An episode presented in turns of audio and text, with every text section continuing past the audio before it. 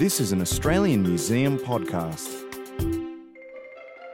Welcome to Live Talks at the AM, recorded in front of a live audience at the Australian Museum in Sydney. So, hi everyone, and welcome to the Australian Museum. My name is Olivia Willis. I'm a health journalist at the ABC, and I'm delighted to be here with you this afternoon for this Eureka talk, which is looking at the rise of zoonotic diseases. Um, I'd like to first begin with an acknowledgement of country. Here at the Australian Museum, we are on Gadigal land, surrounded by the waterways of the Gadigal people. I would like to acknowledge the traditional owners of this land and pay respects to Gadigal elders. This is, was, and always will be Aboriginal land. Very soon, I'm going to introduce our uh, brilliant panelists, but before I do, there's just a couple of quick housekeeping things I want to flag. Um, firstly, today's session is being recorded. The audio uh, is going to be used for future broadcast on ABC Radio National um, and also on Australian Museum channels. Um, the for- formal part of our conversation will go for about 45 minutes, and then we'll take some questions from the audience. So um, think of those and bank them up as we're chatting.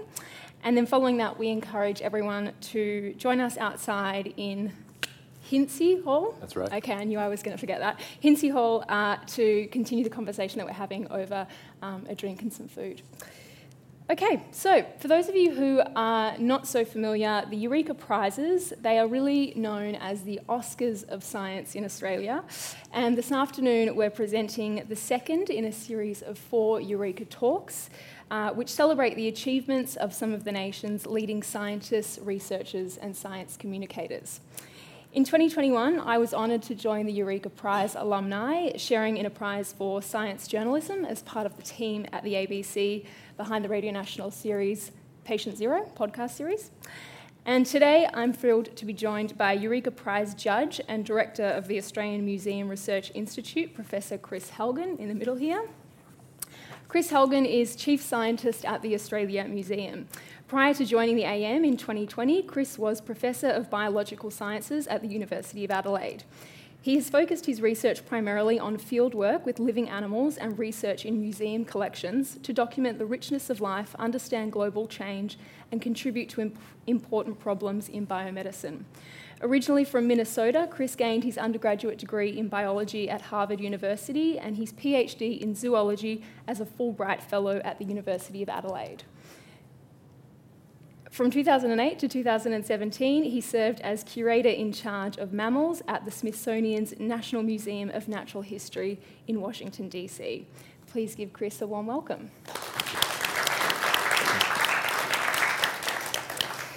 Our second guest isn't a Eureka Prize judge or a finalist yet, but he is the recipient of the 2021 Prime Minister's Prize for Science and one of the world's leading authorities on the evolution and emergence of infectious diseases.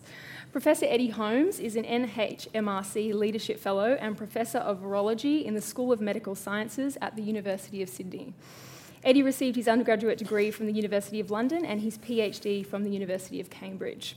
He was elected a Fellow of the, of the Australian Academy of Science in 2015 and of the Royal Society in 2017. In 2020, Eddie won the New South Wales Premier's Prize for Science and Engineering, and in 2021, as I mentioned, he received the Prime Minister's Prize for Science. Please give Eddie a welcome.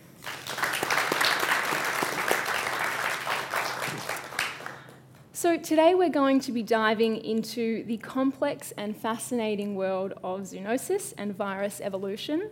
And I really couldn't think of, of two better people to guide us along. Um, we are, of course, going to dig into what needs to be done to prevent the next pandemic.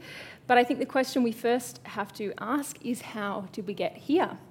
Eddie, this is a question that you have been thinking about and researching for a long time, and in the context of COVID 19, is something you first began to consider in 2014 when you visited a live animal market in China. Can you tell us about that trip and what you saw? Yeah, hi everyone. Um, so I've had a long-standing collaboration with a researcher in China called Yong-Zhen Zhang, and what we've done over sort of 10, 12 years now is try to understand the diversity of viruses in animals in nature and how those viruses jump between those animals and very occasionally jump into humans. And so across China, we had a variety of study sites to look at. And one of them happens to be in the city of Wuhan, okay? Um, and Wuhan is this massive mega city. It's like 11 million people, um, lots of high-rise buildings. It's on the Yangtze River, but it's actually very close to kind of wildlife. Okay, so it's it's very very defined boundary between the city and the rural areas, and it's kind of wet, little wetlands and marshes there. So it's a very interesting area to look at biodiversity and what, what viruses might emerge there. And so um, in 2014, I, have made a number of trips to Wuhan. In 2014, we went, we went there to looking at places we might try and sample viruses and animals. And one place we went to is this now very, very famous seafood market, or called a seafood market, called Huanan Market. And you can actually see behind you, there are two photographs. And I'm sorry, these are my photographs. They're not very good. If I'd have known how famous they'd be, I'd do a better job at taking photographs. But they're from my iPhone at the time. And they're just two photographs of this, this, this, and it's called a seafood market, but it really isn't a seafood market.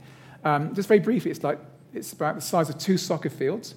So it's an indoor covered market and there are lots of kind of walkways and, and sort of, you know mini roads you can kind of uh, walk along, and, and, carts go between this as well. And it's full of animals. It's full of things like um, there's fish, as you might expect because it's, it's, a fish market. There's snakes there, there's reptiles, there's birds, and there's also mammals. Okay.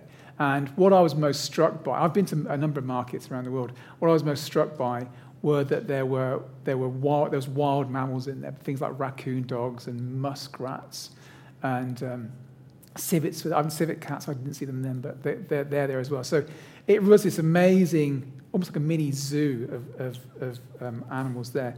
And we talked about, and I, I remember discussing when I went to the market, and this is in October 2014, saying to these people, we, we should sample this, this market. It's just amazing. This is where diseases could start, okay? Because you have animals stacked on top of each other, conditions not very good, there's lots of people. It's exact, it's like a kind of petri dish, okay? It's kind of exactly the environment you want for a, for a virus to emerge.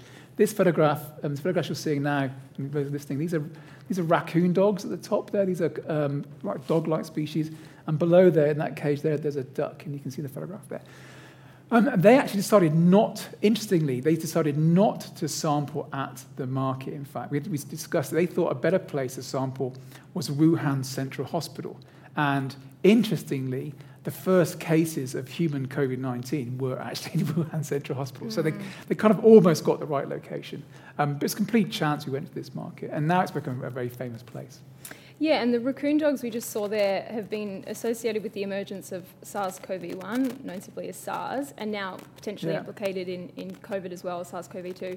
Did it surprise you to see the animals being sold, and was that concern kind of shared by Chinese authorities or health officials, yeah. given that it had been linked to SARS-CoV-1? They, they took me there, and I remember them saying, Look at this place. It really is like an accident waiting to happen. And it was an accident waiting to happen. And it, sadly, it happened. Um, with the raccoon dog, if you look at my, my raccoon dog photographs, they're particularly bad because I was taking them quite furtively because mm. I, I mm. had my phone like, like holding it next to my chest because I knew that they really shouldn't be there. Mm. And I, I, was, and this, I was con, uh, well, concerned, I was kind of fascinated by it. And I said to them at the time, this is, this is strange. Um, because, as you say, raccoon dogs were involved in, in the emergence of SARS. One, the end of 2002, and that was in a live animal market in Guangdong province in the south of China. Wuhan is more central eastern China. Um, and, and now, of course, we know that they, they are possibly, they're not proven to be, but they are possibly this famous intermediate host for the virus has uh, passed through to get to humans. So I was certainly, um, certainly concerned, yeah. Mm. Okay, let's, let's zoom out for a moment from China and from COVID and talk more broadly about zoonotic diseases. So, Kris, can you tell us what exactly is a zoonotic disease and how do we know when we see one? Sure. It's pretty straightforward. A zoonosis or zoonotic disease is basically uh, a pathogen, a disease of some kind that uh, spreads from animals into humans, into humanity. And um, there are uh, something like 1,400 known uh, uh, pathogens of, of humanity, I think. Something like 60% of those are pretty firmly understood to have originally come from animals. Mm-hmm. So we, we can think of zoonoses as things that immediately spread from an animal to a person, you know, sort of in real time, something that's emerging and a new emerging disease. But many of the most sort of notable human diseases of all time, you know, humanity's worst killers, uh, were at some point diseases that jumped from historically from animals into people. And these are things like measles and smallpox. Um, the bubonic plague is an example. So many of these, you know, really, really fundamentally important diseases in human history uh, have animal origins. These things are linked in part to the history of humanity interacting with animals. Domestication mm-hmm. is probably a very important feature of zoonosis through history. Uh, and now, one of the most important factors is environmental change. So, the way that humans are changing the planet around us. Um, there, I, I, study mammals. I'm a mammalogist and I study wild mammals all over the world. Um, there's around 6,000 or so species of them. About half are rodents, uh, about a fifth of them are bats.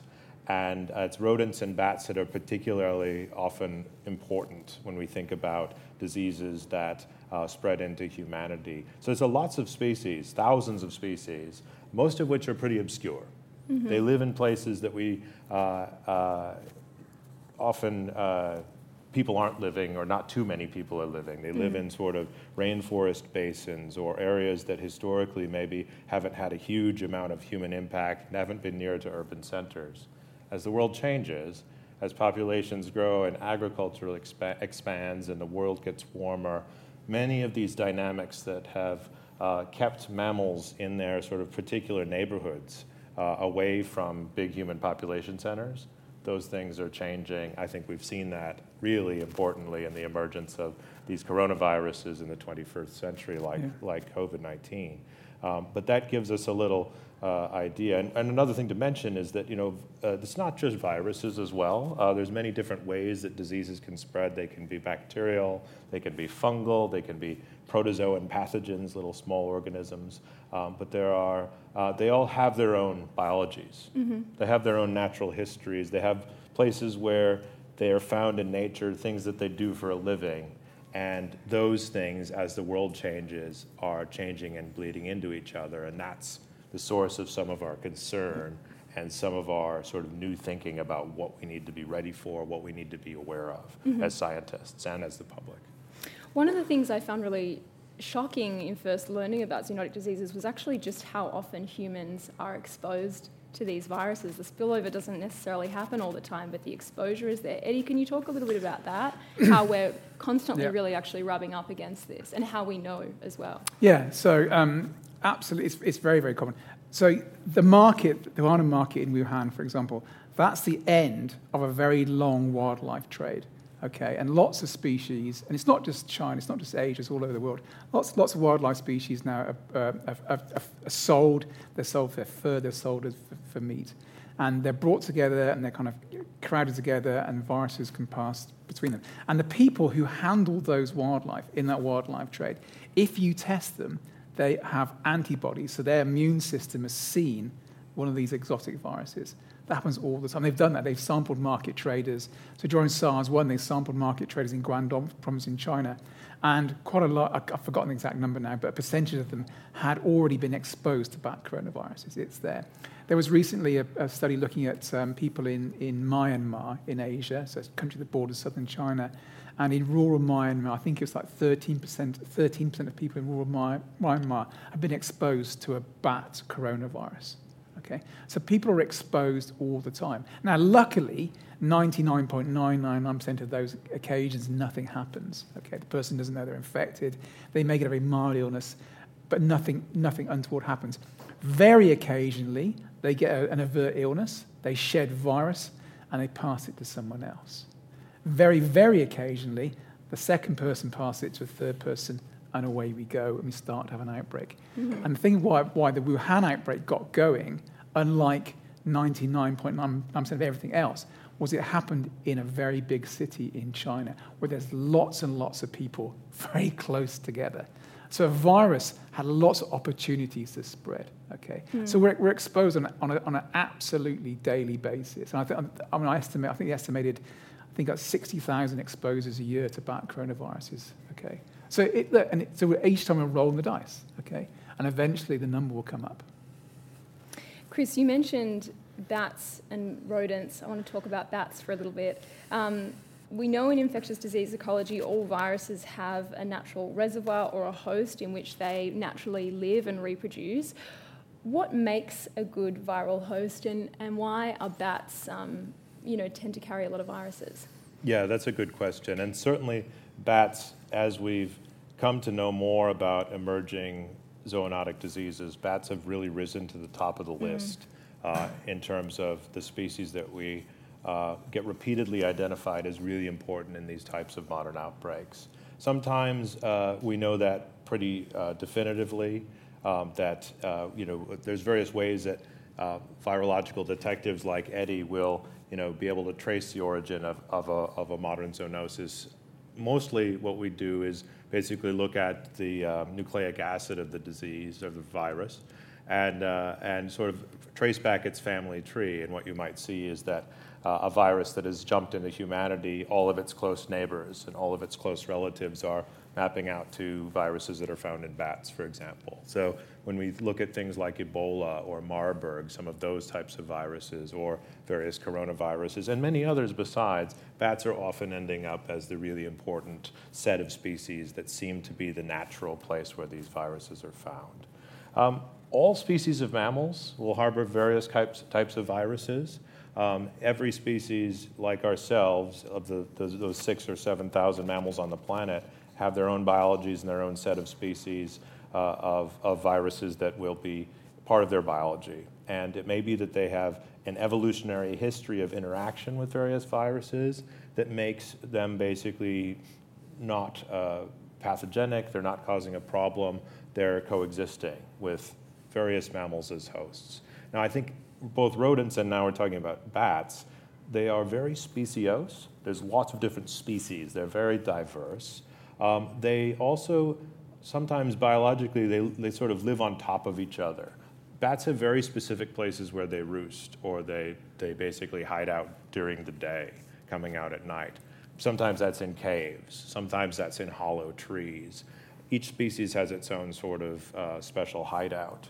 And some of those species from diverse groups of families, there's many different kinds of bats, uh, they will all, say, live in the same cave together. Maybe a dozen or even 20 species living together with very different evolutionary histories, tens of millions of years apart.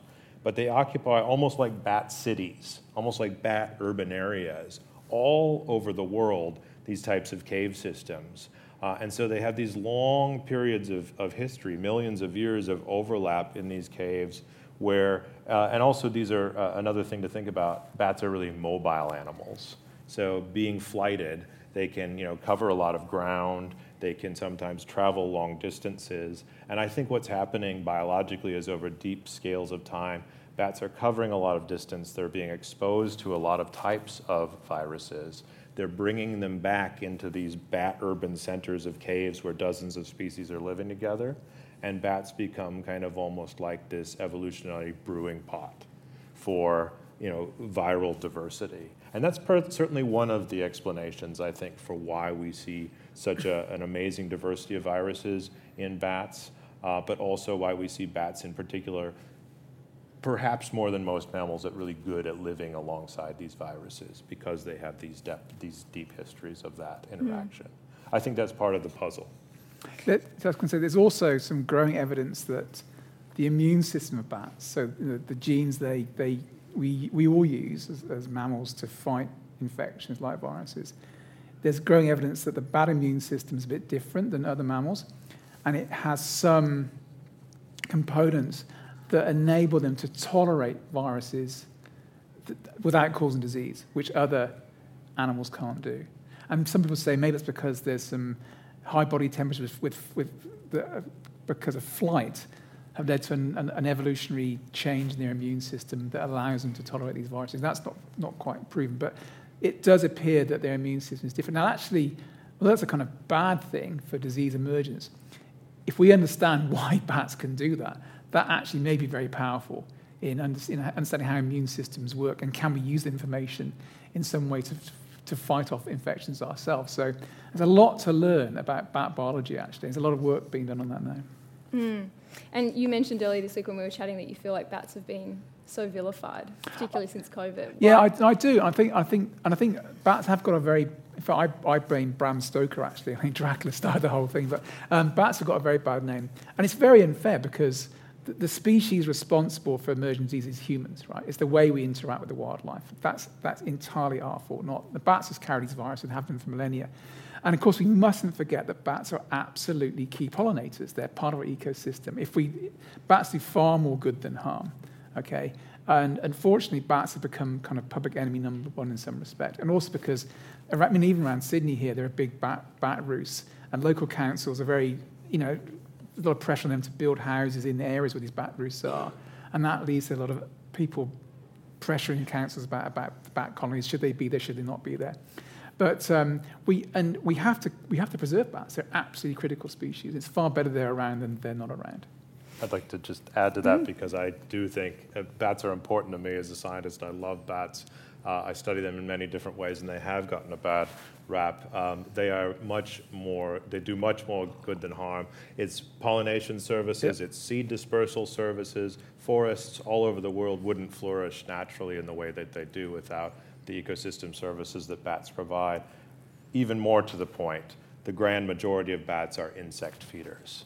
So they're not the pollinators, they're not the seed dispersers, and they eat an incredible amount of biomass in all kind of warm habitats all over the globe every single night. So that's crop pests, that's animals like small insects that spread disease like mosquitoes. All over the world, these bats are taking this incredible role in removing uh, insects out of the ecosystem, which really does a lot of good to humanity. In places where bats die out or are removed from ecosystems, one thing you see is uh, a real, for example, one just one example, an increase in the need to uh, put a lot of um, chemicals into the environment to control insects, pesticides, and the like, with a lot of other environmental impacts. So bats have these incredible natural services, uh, and it's only when we start to really disrupt these historical situations where bats are living in caves that perhaps people haven't generally been disturbing or, or, or uh, visiting. It's only in those circumstances that we come into the modern peril of, of uh, emerging diseases. Mm. So I want to talk about that, this disruption of habitats. We know that the number of zoonotic diseases is increasing. It's estimated that about three quarters of all new infectious diseases emerge in this way. I'd love if you could both talk me through some of the reasons why that's happening, why they're kind of increasing more, and what are the factors that contribute to that. Eddie, I might start with you. Yeah, so the, the number one reason is the changing relationship between humans and, and the natural world. Okay, mm.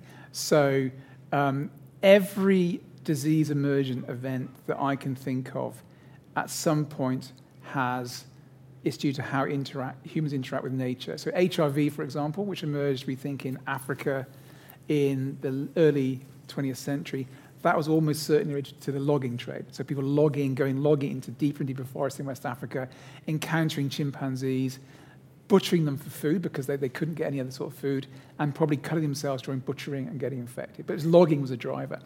So deforestation, um, megacities, global travel, all those things. So we're interacting more with wildlife and we're interacting more with each other.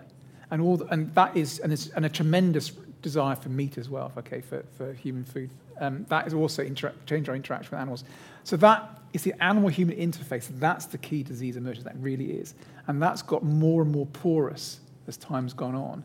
And we are a much more connected species now. And you saw you saw how quickly COVID-19 moved around the world. I mean, it's frighteningly fast and that is that's only going to increase again. So that's to me that they're the major reasons. Mm-hmm. And Kris, can you talk a little bit about how climate change is also exacerbating this? Yeah, absolutely. And I, on top of all of what Eddie's just mentioned, this uh, nexus between humanity and environment that becomes more porous. Uh, changing climate, a warming world, makes it more porous. What changing climates do is they disrupt sort of environmental regimes that have maybe been stable for a very long time. Um, certain, again, coming back to viruses or, or pathogens in general having their own natural histories, having their own biologies. You know, scientists, we have to figure out, you know, which, which virus lives in, in which bat, which lives in which cave, which is visited for what purposes. There's these complex set of, of interactions, but as we work those things out, we can start to understand you know, what is the driving force and start to understand how those particular things are changing, those factors and those interactions that lead to that porosity or porousness. So, um, but climate change, uh, in, a, in a warming world, for example, um, a particular bat might have its distribution start to shift. If China becomes uh, warmer at higher latitudes, maybe that bat starts to shift into more kind of urban areas or you know insects that can spread disease or be vectors of many of mm. these important disease important pathogens um, they may sp- respond very clearly in different ways uh, just like a malarial mosquito will or another type of, of bug so um, species are, are very finely attuned to the climatic conditions around the world as those shift the, there's a lot of disruption between interactions, and that includes the way that they interact with us. So climate change will turn up the dial, it'll turn up the gain on sort of the speed of these new uh, and sort of somewhat unpredictable interactions uh, that are different from what nature has been like in the past. Yeah. Turn up the gain on that on that acceleration. So for Australia, in the in the immediate future, as Kris mentioned, we will see a rise in mosquito-borne infections. Absolutely. Because mosquitoes, they don't like the cold weather, and as, as things get warmer, that allows them to survive winters more than they, they couldn't do in the past. And we'll see mosquito zones going further and further south into Australia. So we'll see more dengue. Dengue at the moment is, uh, sporadically occurs in northern Queensland. That will start to come down the east coast. We'll see that. We're already seeing more Murray Valley encephalitis. That's another viral infection.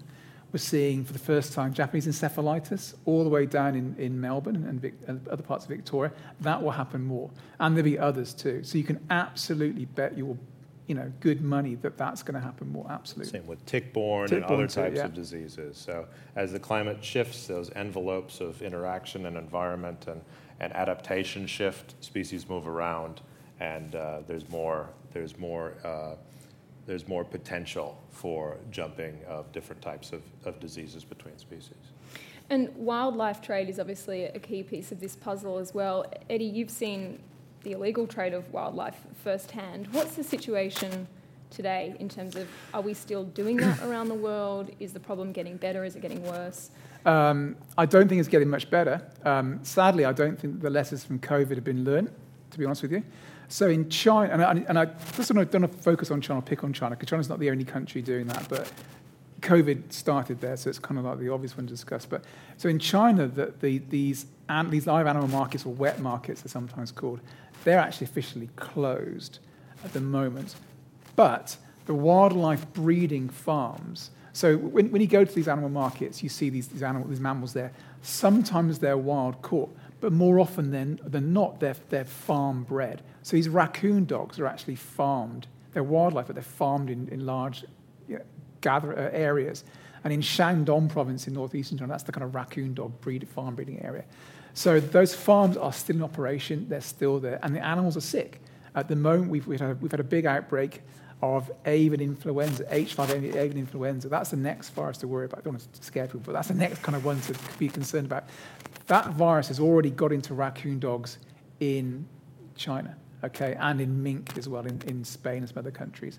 Um, so the, the, farms are there, and in other countries, the, the, wild, the, the wildlife markets are open and the wildlife trade is there. I had a friend of mine who was in Indonesia just recently, and they reported that the, the, the, this, these animal farms are there, the live markets selling mammals are there, and it's all operational. And every time we, they're there, the dice is being rolled okay, every single time. And it's a, ma- it's a matter of time. It could, be, it could be 10 years, 50 years, 100 years, a week next Tuesday. We just, we just don't know. Okay? But the critical thing is we have, you know, we, we have to be prepared for this now mm. and make changes. You mentioned a little bit earlier, Eddie, about the fact that these spillover events are happening. It's, it's rare that it will then spill into a pandemic. Um, and you mentioned previously that SARS CoV 2 really only became a pandemic virus because it spilled over in Wuhan. Can you just talk a little bit about how important it is where a spillover event happens yeah. um, and how much comes down to, I guess, a bit of chance or luck? Yeah, so and, and there's always a chance element to it. And I'll, I'll give you two examples. So before SARS 2 came along, the one I think the, the outbreak that we most heard about and were concerned about was Ebola. And Ebola, there was a big outbreak of Ebola in, in central West Africa, uh, around the countries of Guinea, Sierra Leone, and Liberia. from 2013 2016. And Ebola is always in our consciousness as being very bad because it is so, the case fatality rate is so high. I mean, it's over 50% of people die of Ebola, so it's a horrendous disease. Now, normally, Ebola's been around since the late 1970s, we've known about, and normally Ebola outbreaks are pretty small. So you maybe get 10 people. The highest ever was before this big one was about 400, okay? This time, what happened for the first time is this virus emerged in a rural part of, of Guinea, but because they were kind of refugee, refugee areas, the people were flown, the patients were flown out into the capital cities for treatment. So very, very quickly, it went from a rural area to the urban area the first time. And the rural area, they lost the chain of transmission. It just went underground, and it, it made this massive outbreak. So being in that city environment just drove it. Now, normally, if a virus evolves in a rural area, the num- so for any virus to spread, it requires susceptible hosts around it, so the people that it can infect, okay? Um, you've all heard about the famous R number during, during Norman Swan's Coronacast had R numbers every, every day. And the higher the R number, the worse things get. So if you have a very small population of people, the R cannot get very high. The, more, the bigger the population of, of hosts and the more dense it is, the higher that number can get and the easier it is to spread. So a coronavirus emerging in a, in a remote part of rural China is not going to meet that many people. And more often than not, it's going to burn itself out a coronavirus emerging in a wet market in a city 11 million people full of high rises that's very dense. It's got, it can meet more and more people. R is going to increase and it's going to start to spread. And as it starts to spread it's going to adapt and become a fully you know, infectious human pathogen. So the virus that first emerged in wuhan in late 2019 wasn't that good a human virus okay? The virus we have now is much better adapted, is much, much, a thousand, ten thousand times more infectious. But the one that emerged was good enough to get going in that big, dense population. It very quickly adapted, because it could easily do that in, that in that huge population of hosts to, to make it a really good, efficient human virus. While we're on the origins of COVID, I want to stay there for a little bit, just so you can discuss something, you know, non-controversial, very straightforward. um, why is it so difficult to find the origin. And Eddie, tell us about some of the research you did at the end in terms of tracing the virus back to the market in, in 2019. Yeah, thanks for that, Olivia. It's a completely non controversial question, as you say. Um, so, I think the reason why it's been so difficult to do this is a number of mistakes were made very early on in the outbreak investigation. And, and also, and, I, and I, I'm going to say this very carefully because I, I, don't want to kind of point fingers, but um, unfortunately, in China at the moment, information is very tightly controlled. Okay, and so the Chinese government, for better or worse, like to control. Well, actually, for worse, right? They, they like to they like to control the message, and so it's very hard to get to the bottom of this, what has really happened, because data is not being shared in a very open and free manner. This is really hindering. It's the worst thing you can do to investigate where something came from. Now, very early on, what happened was so on December the 31st, they officially announced there was an outbreak in Wuhan associated with the market. They closed the market, and the next day, they sent the investigators in to, to swab the market. So they came in and they swabbed the patients, they swabbed surfaces, drains, door handles, those cages I photographed you saw earlier, they saw those, those very cages, those very kind of places, the gutters. The problem was the animals had been moved out. The day before they came in, the, the wildlife was removed from the market. And for, for almost three years, the, the authorities denied there was any wildlife there, but there was obviously wildlife there. Now, because they were moved out, the first thing they should have done is gone back and traced exactly where those wildlife came from trace, follow the animals, I always say, trace it back, see who supplied them, and then that may have given, given the origin. They didn't do that, okay? Um, and now it's just too late. Now it's three and a half years on. The virus in that raccoon dog or civet or bamboo or whatever it was would have burned through that. It's gone now. So we can't find it now. We can't find it. So that combined with this, with, with this, you know, the, the politics in China, this research lab that many people have argued about, all that's made it extremely murky. And now, sadly, the whole thing has become a political football. and the science has gone. Now it's about US and China basically shouting at each other. Hmm. And science has lost. As someone very famously said, when if you mix science and politics, you get politics, right? And so this is this is the problem. And so, we, so science now has no chance of doing this. Yeah, I wanted to ask about that. It's obviously become a very controversial, politicised debate and discussion. Kris, in your perspective, how how does that kind of cloud the efforts of a scientific inquiry? And should it simply be a scientific question?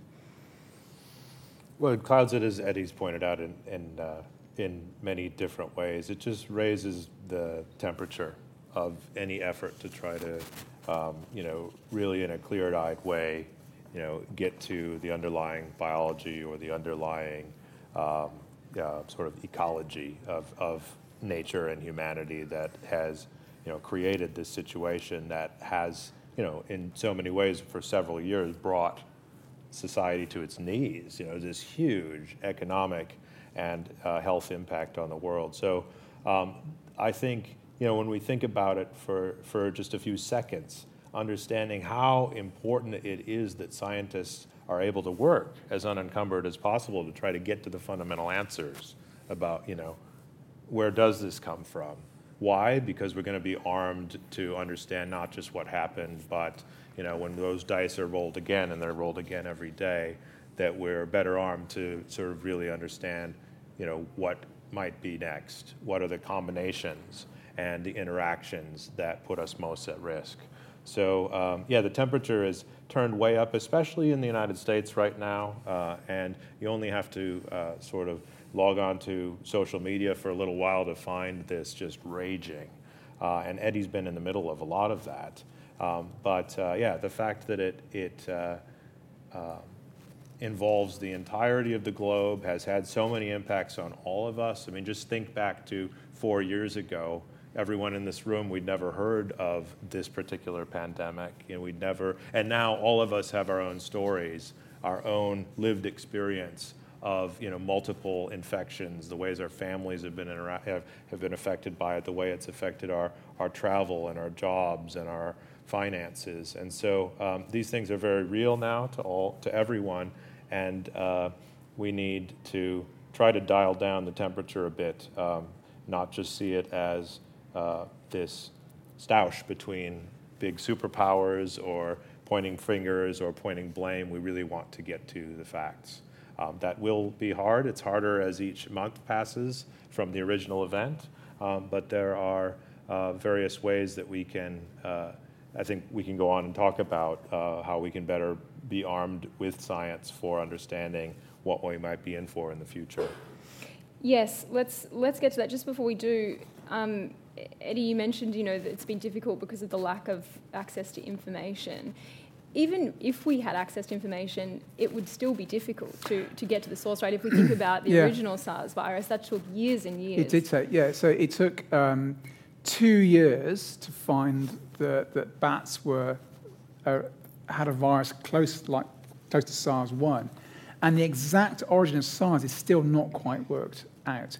It took 10 years to work out that chimpanzees had a virus that was very like H, the HIV virus that causes AIDS. And for lots of viruses, we have no idea where they come from. I mean, in fact, the majority of cases, we have no idea where the virus came from. A really good example is hepatitis C virus that infects something like 90 million people globally, a huge thing. I mean, lots of people need liver transplants because of liver cancer caused by hep C virus. We have no idea where, where that virus comes from. Measles, Kris mentioned earlier on, that's, we're not sure. Smallpox, one of the, the biggest killers ever in human history, the only virus we've ever eradicated in humans by vaccination. We have no idea where that's from. Its closest relative is a virus found in the African gerbil, but I can pretty much tell you it's not from African gerbils, right? So, but where it's from, we have no idea. And so, in fact, finding the real course of events, you know, the, pa- the patient zero story is actually far, um, far, it's very rare, in fact. For uh, scientists like yourself, the pandemic did not come as a surprise. There were warning signals for a long time. Eddie, you've spoken about those. But I think one, one kind of more surprising element of it was that it wasn't um, influenza, which had been discussed for a long time as that was going to be the next pandemic. Um, given that SARS-CoV-1 was coronavirus, why did that seem to, or at least in my perception, it seemed to catch people off guard that they, they weren't anticipating a coronavirus? Why do you think that is that we didn't see a coronavirus coming? So that is actually a really good question. I think one of the things we, we, we've learned, we have learned from the pandemic and will be actioned is that we need a broader set of pandemic plans. So most countries globally had a plan of action. May, this may surprise you, but there was a plan before something like this took place that, that could be actioned. And I, I remember being in the UK some years ago, and we were discussing the UK pandemic plan.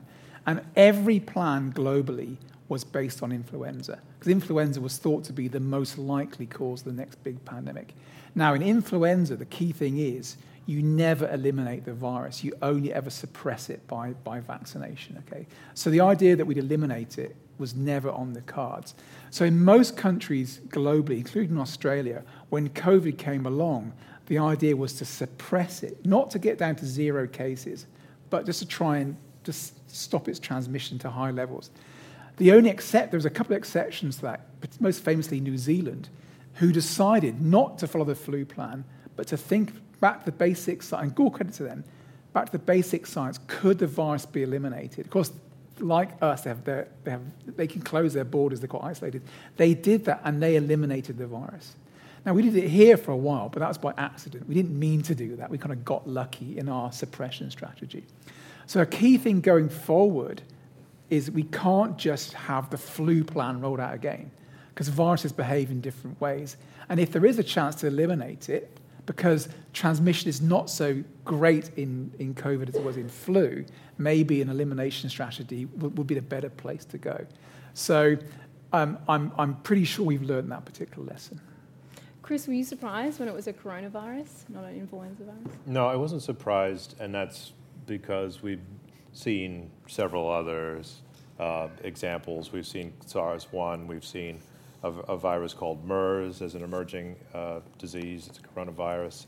And so, uh, you know, there's a, a, lot of people on record saying that, you know, one of the next big pandemics is probably going to be a coronavirus. It's a sign of how little we know, though, about virology and about nature in general, that, you know, these previous coronavirus um, uh, possible pandemics that sort of got their start and have been you know, cut off or realized you know, there's enough information to understand what they are or enough lucky circumstances that they haven't spread uh, like COVID-19 did. Um, I think that you know, those are 21st century examples, really. They're recent history. Uh, and uh, like Eddie pointed out earlier, they're probably types of things that through all of human history you know, been bubbling around and affecting people, but it's just that right set of dice throwing circumstances, whether they hit an urban area, whether they hit a wet market with lots of different species interacting, you know, that they find that right set of circumstances. We're giving coronaviruses that same set of good circumstances still. The wildlife trade and trafficking is happening, the climate's warming, um, there's a lot of urban areas that are you know, near areas of high biodiversity. Um, so we can confidently say that won't be the last coronavirus pandemic that we're likely to see in the years ahead as well, I'd say. A um, positive note to end on. I will um, ask you to start having a think about some questions you might want to put to Kris and Eddie, but just before I do that, so in thinking about stopping the next pandemic. I'd love to get both of your perspectives on what you think is the single most important step right now to stop that happening. Okay, I'll give you three if I can, briefly. Two I think are doable, one won't happen. The two that are doable, I do think we need to try and make these universal vaccines that people talk about. So um, at the moment for, for, influenza viruses, coronaviruses, the vaccines are strain specific, so we have to kind of change them with a new strain. There's a lot of research now underway to make virus, to make vaccines that will recognize a broad set of viral strains. So all the strains of COVID, all the strains of influenza. Now they will be amazing. So if they're in our freezer before, if, if, if something comes out, we can vaccinate with those. That would be a huge thing. Second, personally, I think the live animal trade should be stopped, right? Completely. I think it's just too risky and, and, and I can't see the benefit. Now, obviously, that, that affects people, indigenous people in various, in various countries, their, their livelihood. So if it's not stopped, at least better regulated. okay, and, animal, and testing for viruses on a, on, a, really regular basis. That's critical.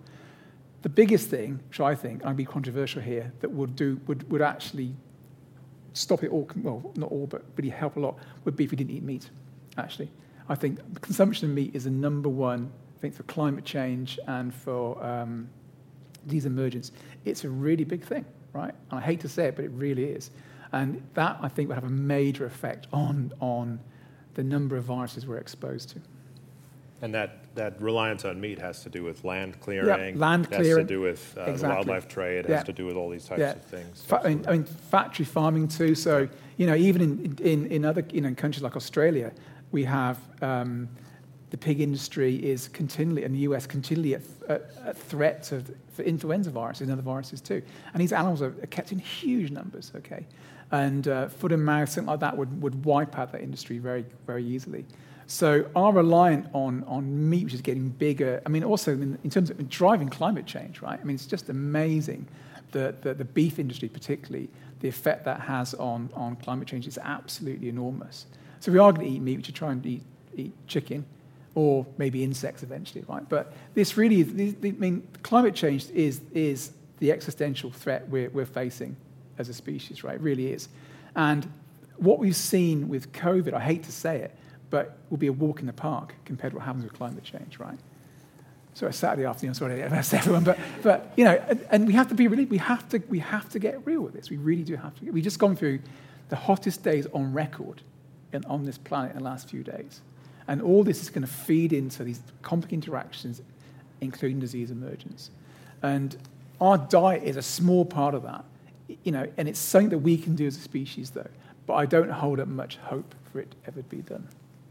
Kris? Olivia, I'll point to two things. So one is, is the same as Eddie's. I think uh, we need to, you know, again, it's that dice roll. We need to uh, reduce the chance that uh, viruses have this chance to um, find the right biological conditions to make this jump. So that really does mean we need to eliminate these wet markets, uh, these types of markets. It's not just in China, these are things all around the world, and people are reliant on them in local economies. So there needs to be a lot of things considered. Uh, it's really predictable uh, what areas, we, we know because we know quite a bit about life on Earth. We're still learning a lot, but we know kind of where life is at its richest and where the most species of animals and plants uh, exist. And that's generally in the tropics. It's in places like Central and west over to East Africa. It's like in the tropics of Latin America, the Amazon in particular. It's places like um, Southeast Asia, the corners of India, China, and Southeast Asia coming together, New Guinea. There's a handful of places. And so we know that's where life is at its richest, and that's where um, we might see uh, the most potential of viral diversity, you know, because there's so much natural diversity there. And these are many of the places where um, local communities or even up to large you know, urban centers are reliant on bushmeat trade, wildlife markets, these types of interactions where lots of species come together in unnatural ways. So uh, regulating that better or getting rid of it would be really important to global humanity. The other aspect is being forewarned is, is forearmed. You know, uh, so we know so little about these viruses that you know, we tend to only learn about them once they jump into people and uh, start causing havoc. So we don't really know. We didn't know Ebola before it was a pathogen. We didn't know COVID-19. Uh, we didn't. Science didn't have it in its annals and its records. And so what I do here at this museum is I'm interested in biodiversity science. We're interested to know how many species of fish or butterflies or ticks or mammals are there on the planet and for hundreds of years, we've delved into environments all over the world to try to answer those questions like scientific detectives. It's only in the last century, and mainly more recently with DNA and RNA, that we've had the chance to actually explore and document and take stock inventory of the viral diversity in the world. We might estimate that there's a couple million viruses of, animal, of, of mammals and birds, for example. Uh, a, a, a, gross estimate, uh, an estimation, but uh, there are many millions of species that we've already described of, of, of, biodiversity on this planet. And if we add to the task to inventory all those viruses, you know, if we know what they are, if we have a record of them, if we've named and identified and understood some of their biology before they make this cross, so that we can interrogate them, think about which ones are risky, understand which ones are we're likely never to see or which ones are you know, going to appear in Wuhan, that would be smart. That would also, it would be very expensive. It would take a lot of scientific effort, but it would be much less expensive than going through the global paralysis that we've seen from a single pandemic like COVID 19. So I think that we should scientifically get ready to do this detective work to understand and inventory the potential pathogens that are out there so that the, every single time they're not catching us off guard. Mm. Costly, but less costly than the next a, pandemic. A lot of work, but worth it. Fantastic. Well, thank you both so much. All right, we are just over four o'clock, so we will wrap up. Uh, I'd firstly like to thank our fantastic panelists today for such an interesting discussion Professor Eddie Holmes and Professor Kris Helgen. Please give them a round of applause.